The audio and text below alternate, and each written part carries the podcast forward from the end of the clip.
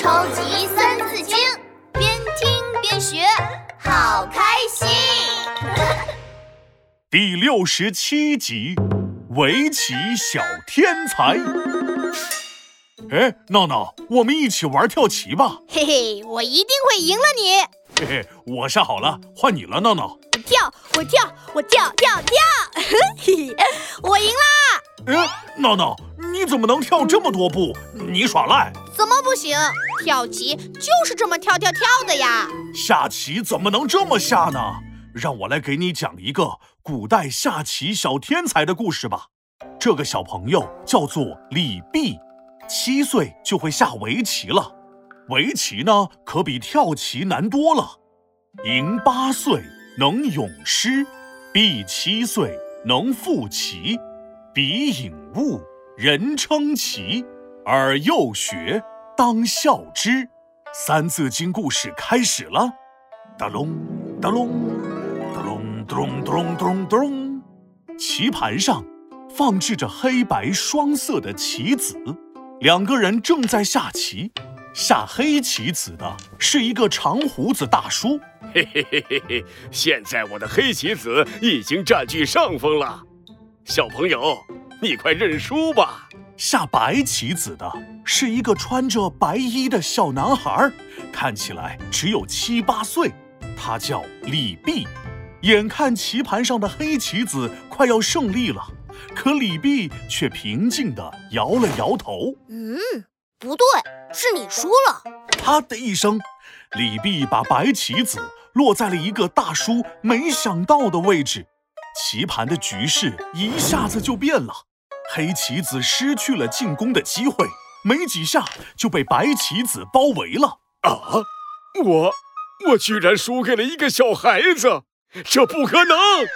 长胡子大叔瞪圆了眼睛，一旁围观的人们都忍不住笑出了声。哈哈哈哈哈！看来你是第一次来，你不知道，这个小孩儿可是我们这儿的围棋小天才。就是啊，你别看他才七岁。棋下的很厉害呢，呃，棋院里的老先生都不一定下得过他呢。大家正说着，一个侍卫打扮的人走了过来，请问你是李泌吗？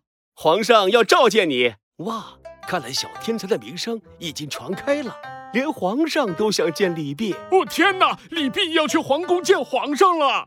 大家都兴奋地嚷嚷起来，只有李泌还是那么平静。他点点头，跟着侍卫来到皇宫。在皇宫后院里，皇帝正在跟一位大臣下棋呢。皇上，我把李泌带来了。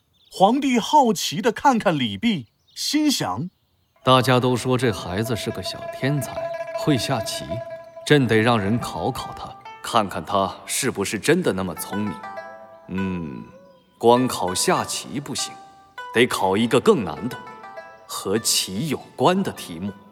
嗯，李泌，朕听说你很聪明，就让大臣出个题目，你现场写首诗。呃，那臣就来出一道题，题目就是“咏方圆动静”。一听到这个题目，在场的人们都愣住了，谁也搞不懂什么是方圆动静。李泌也皱起了眉头，他想了想。摇摇头，请问“方圆动静”的意思是？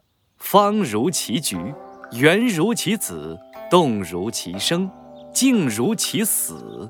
棋盘是四四方方的，棋子是圆溜溜的。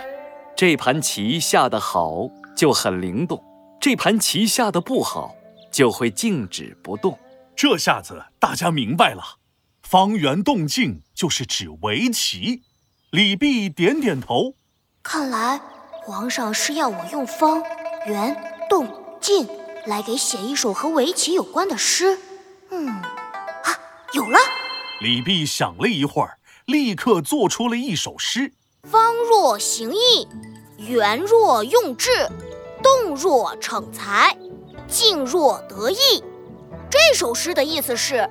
方就像实行仁义，圆就像运用才智，动就像施展才能，静就像心中得意。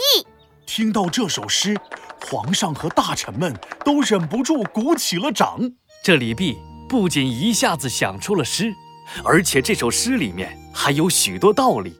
皇上，李泌果然是个小天才。这就是李泌的故事。后来呀，李泌长大了，成为了一个著名的大官，为百姓做了很多好事儿。嗯嗯，虽然李泌很厉害，但是我天才闹一样很厉害。哦，那闹闹，你也用方圆动静写首诗？写就写。嗯，方方的是巧克力，圆圆的就是棉花糖。那动和静呢？皮大龙静静的睡着了。闹闹就动起来，把巧克力和棉花糖都吃光。哎，还真连上了。哎，不对，我的巧克力和棉花糖呢？站住！超级三字经，竖起耳朵一起听。迎八岁，能咏诗；毕七岁，能赋棋。人称奇，而幼学，当效之。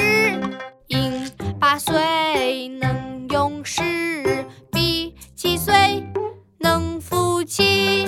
比颖五，人称奇，而幼学，当效之。北魏的祖寅八岁就能吟咏诗歌。唐朝的李泌七岁就能以下棋为题而做出诗赋，他们两个人的聪明和才智在当时人人赞叹称奇。你们年幼求学，应当向他们看齐，努力用功读书。